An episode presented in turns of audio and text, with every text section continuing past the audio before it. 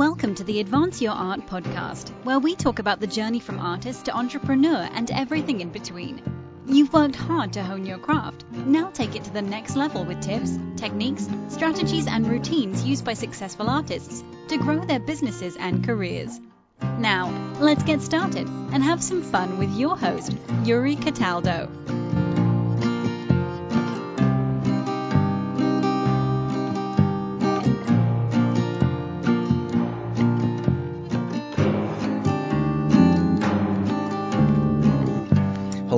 Welcome to another episode of Advance Your Art with Yuri Cataldo.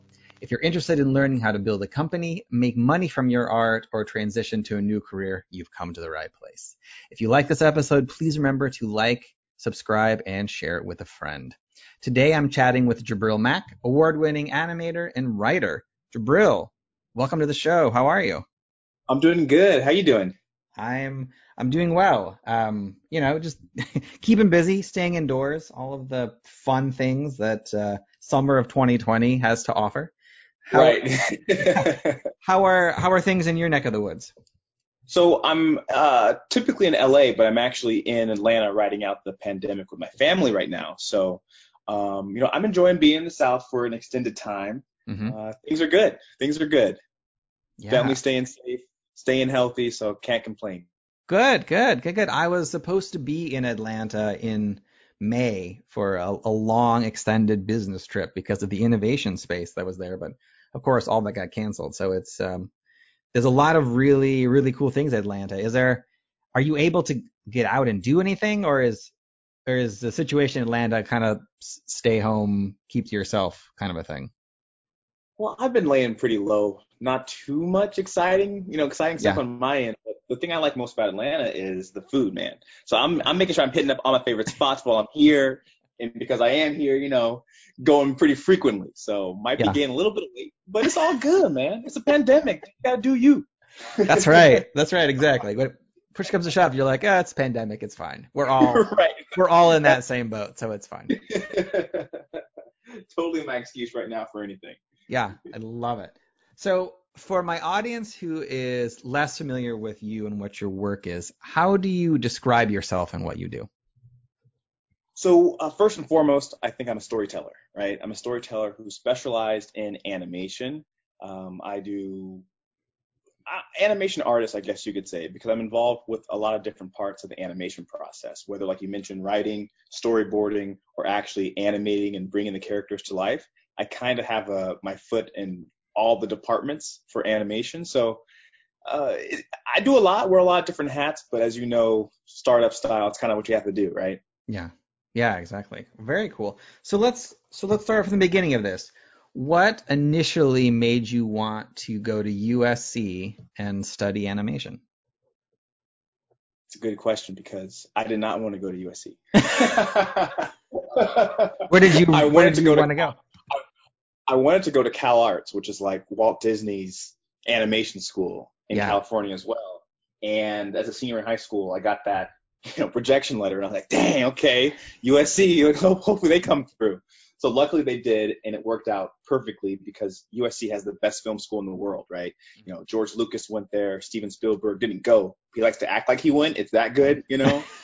uh, Robert Zemeckis, you know, all these big names went. So the opportunity to go there and learn in the same environment was super awesome. Mm-hmm. And I also, you know, one of the things about Cal Arts was it's an art-based school, so it's not that university feel. You don't get to have the tailgates and the uh, the football games and the different people with different mindsets and different majors. It was mostly all artists.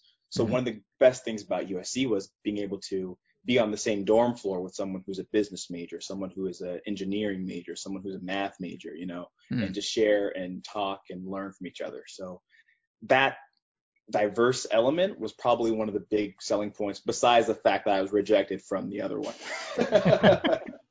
sure. Sure, I, I get that. All right, cool. So what did you do then after you graduated? So let me t- take a step back. I've always yeah. been drawing and animating and, and, creating stuff. So my family moved around a lot growing up, and uh, right before middle school, you know, the worst years of her life, we ended up moving to Missouri, St. Louis, Missouri, which made mm. middle school even even more of a of a transition from going from California to Missouri. There's not much to do, right? People would mm-hmm. go to Target or Costco on the weekends and hang out, and that was like a big deal, right? So I got into drawing, and my my dad got me this animation software called Toon Boom Animation, and from there I was just making cartoons in my parents' basement and just having friends come over, recording some voices on this microphone I had for my PS2 and really silly stuff, putting them online, early mm-hmm. YouTube stuff, and not really caring about it. But um, then in high school, I was making these cartoons still. We had moved again, and I submitted them to this Nickelodeon Animation Festival. Mm-hmm. And put them in the mail, forget about it. A couple months later, get a phone call that I actually won this festival, right? So I'm like, yo, Nickelodeon. You know, I grew up watching this kind of stuff. They acknowledged my work. And at that point, my parents are kind of like, okay, you, you can actually make money and be an artist and you know make a career out of it. We got to go to Nickelodeon Studios and you know home with SpongeBob, Fairly Odd Parents, Invader Zim, Avatar, all these big hitters, and seeing how they make the stuff is how I ended up going to USC. I convinced my mm. parents that it was a you know a worthwhile career choice. And then right after USC, I had uh, I was interning at Cartoon Network on a show, Okay. And it was great. All this the staff there, season one of this new show called Clarence was super young, all like 25, 26, all friends. And I was like, wait, I kind of want to do some stuff with my friends. So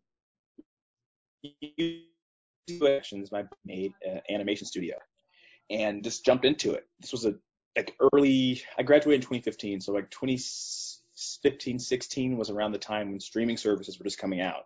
Mm-hmm. So every brand wanted like something to pitch, right? Everyone wants content. We got to pitch some stuff.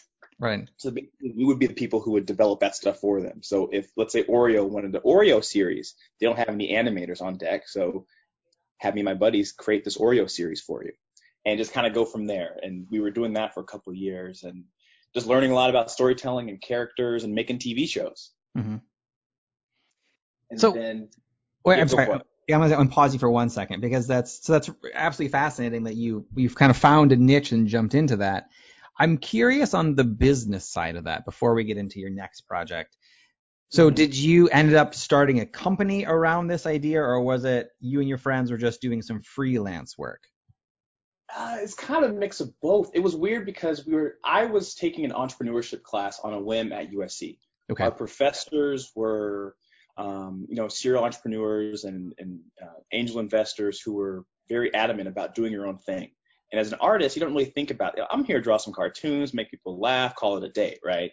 Right. But they really opened my eyes into not only like like creating stuff that's not in a vacuum and, and, and being in charge of what you create, right?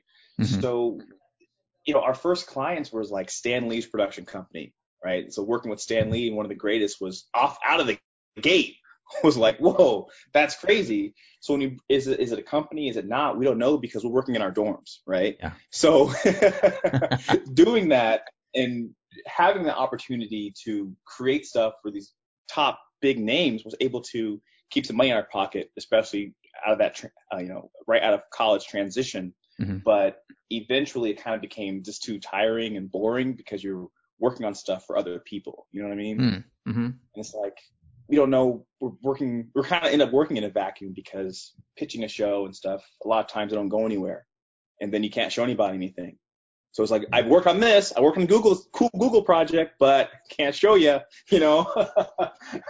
work on this really cool Stan Lee new superhero, but yeah. can't show you. All right. so at a certain point, I was starting to think, you know what, I want to get my own ideas out there in a really significant and exciting way. Mm-hmm. And luckily I was able to do that with this new project called The Weaklings. Great. So yeah, so tell me more about The Weaklings then. Where did the idea from it come from? And yeah, that so you, you kind of just can mention a little bit, but what was that actual moment like when you're like, you know what, I don't want to do this anymore, but there's an opportunity to do something of my own that will also be a business? I really don't. I like it's just a bunch of small things happening and just getting burnt out and tired. Mm-hmm. I remember being on vacation and telling my family, "I'm about to do this. I'm about to make this show and just see what happens." and they're like, okay, you know, all righty. Uh, but The Weaklings is an animated series starring the days of the week, right? So the characters are Monday, Tuesday, Wednesday, Thursday, Friday, Saturday, and Sunday, mm-hmm. and they all have personalities based off how each day feels. So Friday, coolest guy ever. Saturday is really fun and exciting and peppy, and of course Monday, no one really likes her, right? so it was it was inspired by actually college, going back to college, where being on a dorm floor with so many people with different personalities, mm-hmm. it was cool to see how we were all so different, but we're able to come together and form these really cool, these really strong bonds, this, these strong friendships. So my animator brain was like, okay, what else? Different personalities, days feel different, you know, translated through animator brain, you get the weaklings. Yeah. and so that was interesting because I decided to do that 100% independently. So we started through Kickstarter, raised 20K, and then use that to make the, the first pilot episode, which was a huge learning experience. Yeah. Yeah, I bet. So what is that? Before we get kind of get into more details about it, what is the animation process like for this show? Okay. I'll break it down for you quickly. Yeah. so uh, I come from a traditional animation background. Like, okay. do you know my, what's your favorite animated show? Uh, off top of my head, The Simpsons. Per- perfect answer. I love The Simpsons too. But so for a Simpsons episode, it takes nine months to make, right? From writing it to uh, getting the script together, recording the voices. We always do that first. Yeah. And then you do the storyboards. The storyboards are like a comic book version of the final episode. It's kind of like this the the main drawn out so you can see if it's funny, see if the jokes are working. And the animators use the storyboard drawings to determine what the character is going to be acting and animating out, what the background is going to look like, what the scene is going to look like, all that kind of good stuff, right? Mm-hmm. And then once the storyboard's locked in there, all the characters are moving. You go to sound, you put the sound effects in there, you edit it together, and hopefully you have a done cartoon. So for the big productions, you know, that could take up to a year, nine months a year. For us, ours took from January to January, February, March, April, May, June, like five months. So we sped it up a little bit, smaller team, but we're able to still bring out the characters and use the same steps they use to to make it happen. Because you have to do, we don't have, we, don't, we, don't, we raised 20 grand. We couldn't do much with, you know, a Simpsons budget is like $3 million per episode. We ain't got that. Yeah. so we got to work with what we got.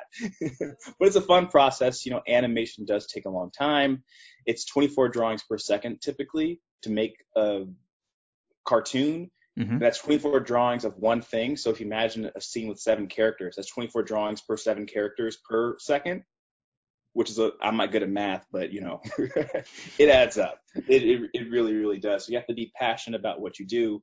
And in that storyboarding process, make sure the story's working, make sure the characters are working, and make sure the jokes are working so that, that by the time you get to, you know, month four or five, you're not like, oh crap, mm-hmm. this is not good. Yeah. Not, which happens so, a lot.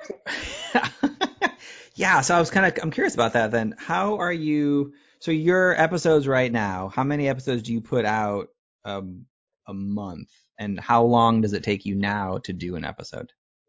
We do on a good schedule. We mm-hmm. try to do an episode a month, but we haven't put out a new full episode all this year yet. Just we're trying to save some up and put them out. Be actually actually be smart about it, you know, instead of being like, "Hey fans, we got one coming," and then like, "Okay, wait two more weeks because it's taking too long."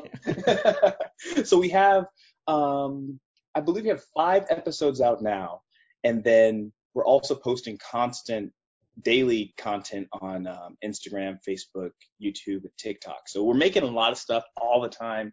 And just getting it out there. It's, it's kind of hard to plan it all, but once the system is moving, you can get the content out there, interact with the fans, and, and stay in their face because the show's a daily show, right? It's about days of the week. We got to be there every single day.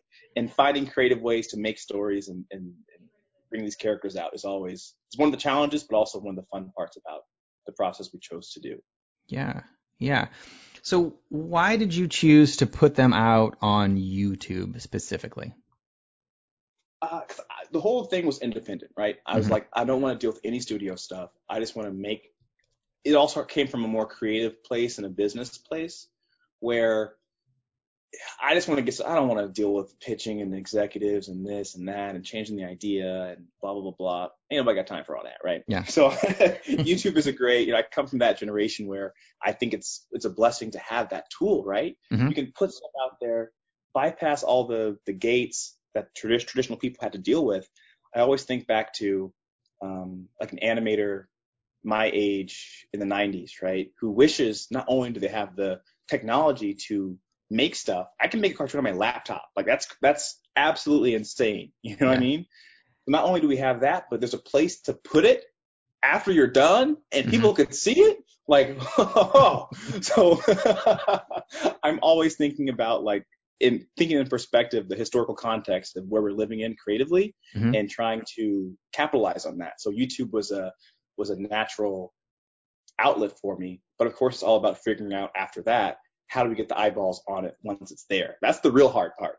Anyone these days can make stuff, but getting the eyeballs is, as I'm sure you're aware, the that's the that's the real skill, right? That's the the marketing part is the real skill. So only animating, but I also took some, you know, watched a whole lot of Gary Vee. I be honest. Gary Vaynerchuk, I feel like he should be the producer of the Weaklings because he really taught me social media and marketing and getting your stuff out there in a in a significant way. So what is so with that, what is your I guess your social media strategy around this and and how is that being tied into your funding of the of more episodes? So the Weaklings is all based on the real deal is getting the kids to buy the merch, right? Buy the Okay. posters, buy the t-shirts, buy the hopefully we can do toys pretty soon, but that's what the real driving factor is. And what's great about it is that as the system, as the, the machine builds, the Mhm. content we're producing can be repackaged in different ways to continue to get those views, to continue to get those those impressions that will hopefully funnel back to getting to the store, right? So we're creating the basic thing is we're creating characters that kids love so that they want to have that character represent them through whatever merch we, we offer, right? To make those characters um, likable, we have to put them in fun stories. So the episodes are just fun stories that you can like, like with SpongeBob, right? You sit down with him, you're familiar with him, you know Bart Simpson, you want to hang out with Bart Simpson. Let's get a T-shirt with Bart Simpson on it because he represents me, right? Right. That's basically what is what it what it boils down to. So we spend a lot making the content, but the way it's distrib- distributed makes it so that it's not really as expensive as people think it is. Because one episode can be, let's say we have a 10 minute episode, right? Mm-hmm. We can cut it up to minute long segments and put it on YouTube in different ways, compilations, stuff like that. That just keeps the, the fans eager for more and watching more as we make more. And hmm. kids are like watching the same stuff over and over again, like, you know, which is kind of funny. But kids will, because we have a young audience, we can get away with a lot of stuff that you can't necessarily get away with with a more, you know, older, mature audience. Because kids will watch stuff over and over again, which is great. And we're making great stuff and they're liking it. So we're trying to sell some merch, honestly. That's what it boils down to. Yeah. and tell fun stories. Tell fun stories. Yeah. Yeah, yeah, I like that. So Does that makes sense? Yeah, that makes perfect sense because I was kind of I was curious on on on with that. Um, it, I think isn't that like what the Strong Bad team ultimately ended up doing too, is they funneled these their weird Yes. into just buying a bunch of merchandise. Yes, yes, yes. We're we're Yeah. building up to that. That's Yeah, yeah. We're trying to do. So where do your ideas come from for the show? For the show, the ideas are come from real life. Honestly, the sh- at the end of the day, the show's about seven friends hanging out, trying to find their place in the world. Mhm. So I try to find relatable stories that you know kids can understand, but then make them weaklingsified, right? So for example, we have an episode called April Fool's Night where the boy characters have a sleepover and someone invites April Fool's Day, who is a character that all okay, let me go back. all the characters in the show who aren't days or holidays, right? We have New Year's, Valentine's Day, St. Patrick's Day, uh, Groundhog Day, anyone. Yeah. So April Fool's Day gets invited to this party and the whole episode's about them trying not to fall asleep because they know April Fool's Day is going to prank them. So they're competing with each other to not fall asleep, right? something that we all we all been asleep over before. We all know the prankster with the marker who's waiting for you to fall asleep. Why Mhm. not make that April Fool's Day? You know what I mean? So stuff like that where they're relatable and fun, and also take advantage of animation as much as possible. Uh, we have another episode that's just about um, them trying to bust uh, uh, Groundhog Day out of jail because Groundhog Day's shadow framed him for a crime. so like, so we do have grounded stuff. We also have fun stuff, which takes advantage of the fact that you can have a fun shadow character who can do a lot of bad stuff, a lot of fun car chases in that one, and and just have as much fun as we can. Tell these quick stories, get in, get out, make you laugh, make you feel a little bit, and then hopefully wanna you wanna watch the next one. mhm Yeah. It's I fun. It's fun. Yeah, this I I I was watching a couple episodes and I definitely have to keep keep going into more because they are very entertaining. I wondering if you could touch a little bit about the idea of fear. So being someone who's creative, you're putting something out there that may work out, it may not. Um, but it's a lot of your time and your energy and, and as you just described, you know, part some of your stories. So how do you approach those times when you feel apprehensive about either putting out an episode or even starting this series? And how do you push past that? I think I'm too dumb to be afraid of a lot of stuff, which is a blessing. like looking back, a lot of my stuff, I'm like, why? Why would I do that? Like, if I knew now, well, if I knew then what I knew, wait, what am I trying to say? Basically, like for like if you go back to me entering the Nickelodeon competition, right? Like, Mhm. why would I do that? But I didn't think anything of it. I submitted it and then forgot about it. Hmm.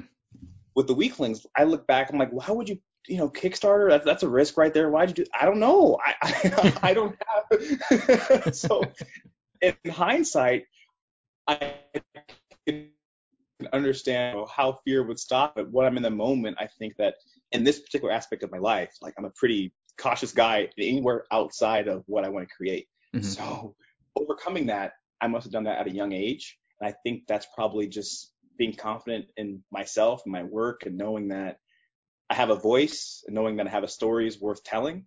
You know, they always say um, um, the hardest part about writing your story is knowing you're worth the ink, right? I was like, I know I'm worth the ink. I just gotta find something to read the story. Is what kind of what my mindset was all this time.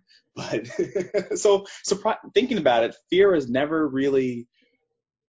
I don't get afraid until after I jump in with the sharks, I guess. Gotcha. Like, oh, I just, I just, I just swam with sharks, you know.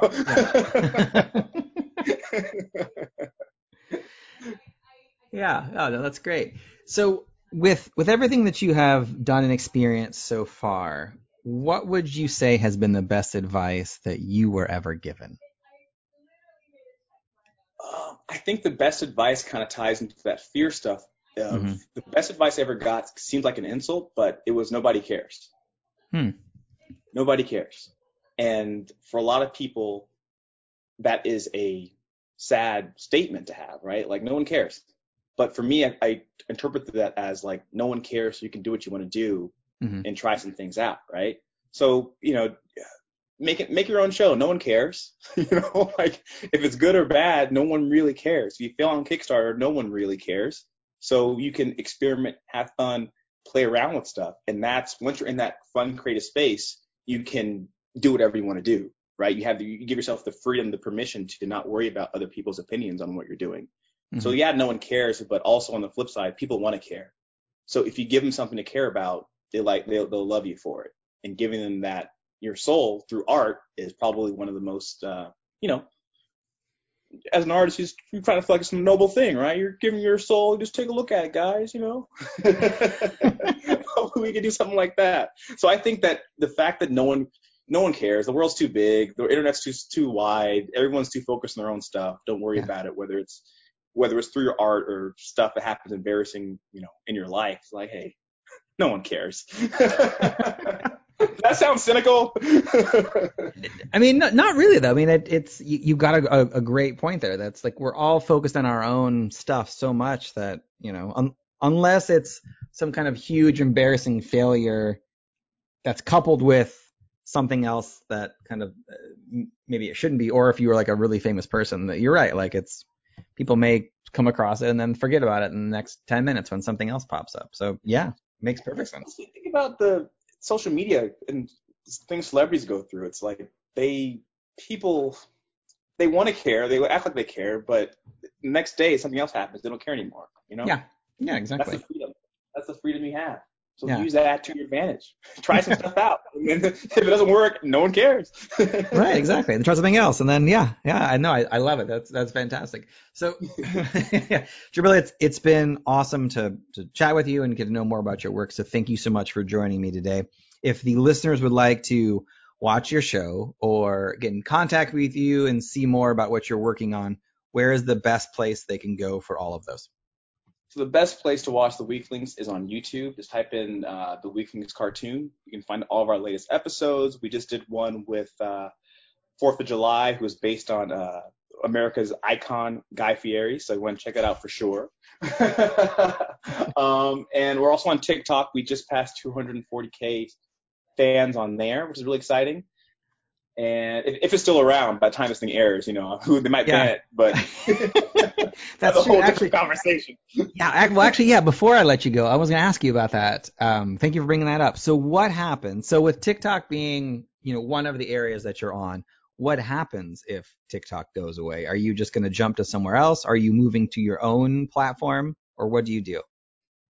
Definitely something we haven't thought about or planned for was something that's going away. That's that's been our major um, driving force. We get about 4 million views per month on TikTok alone. Yeah. So that brings over to YouTube, which is really, really great.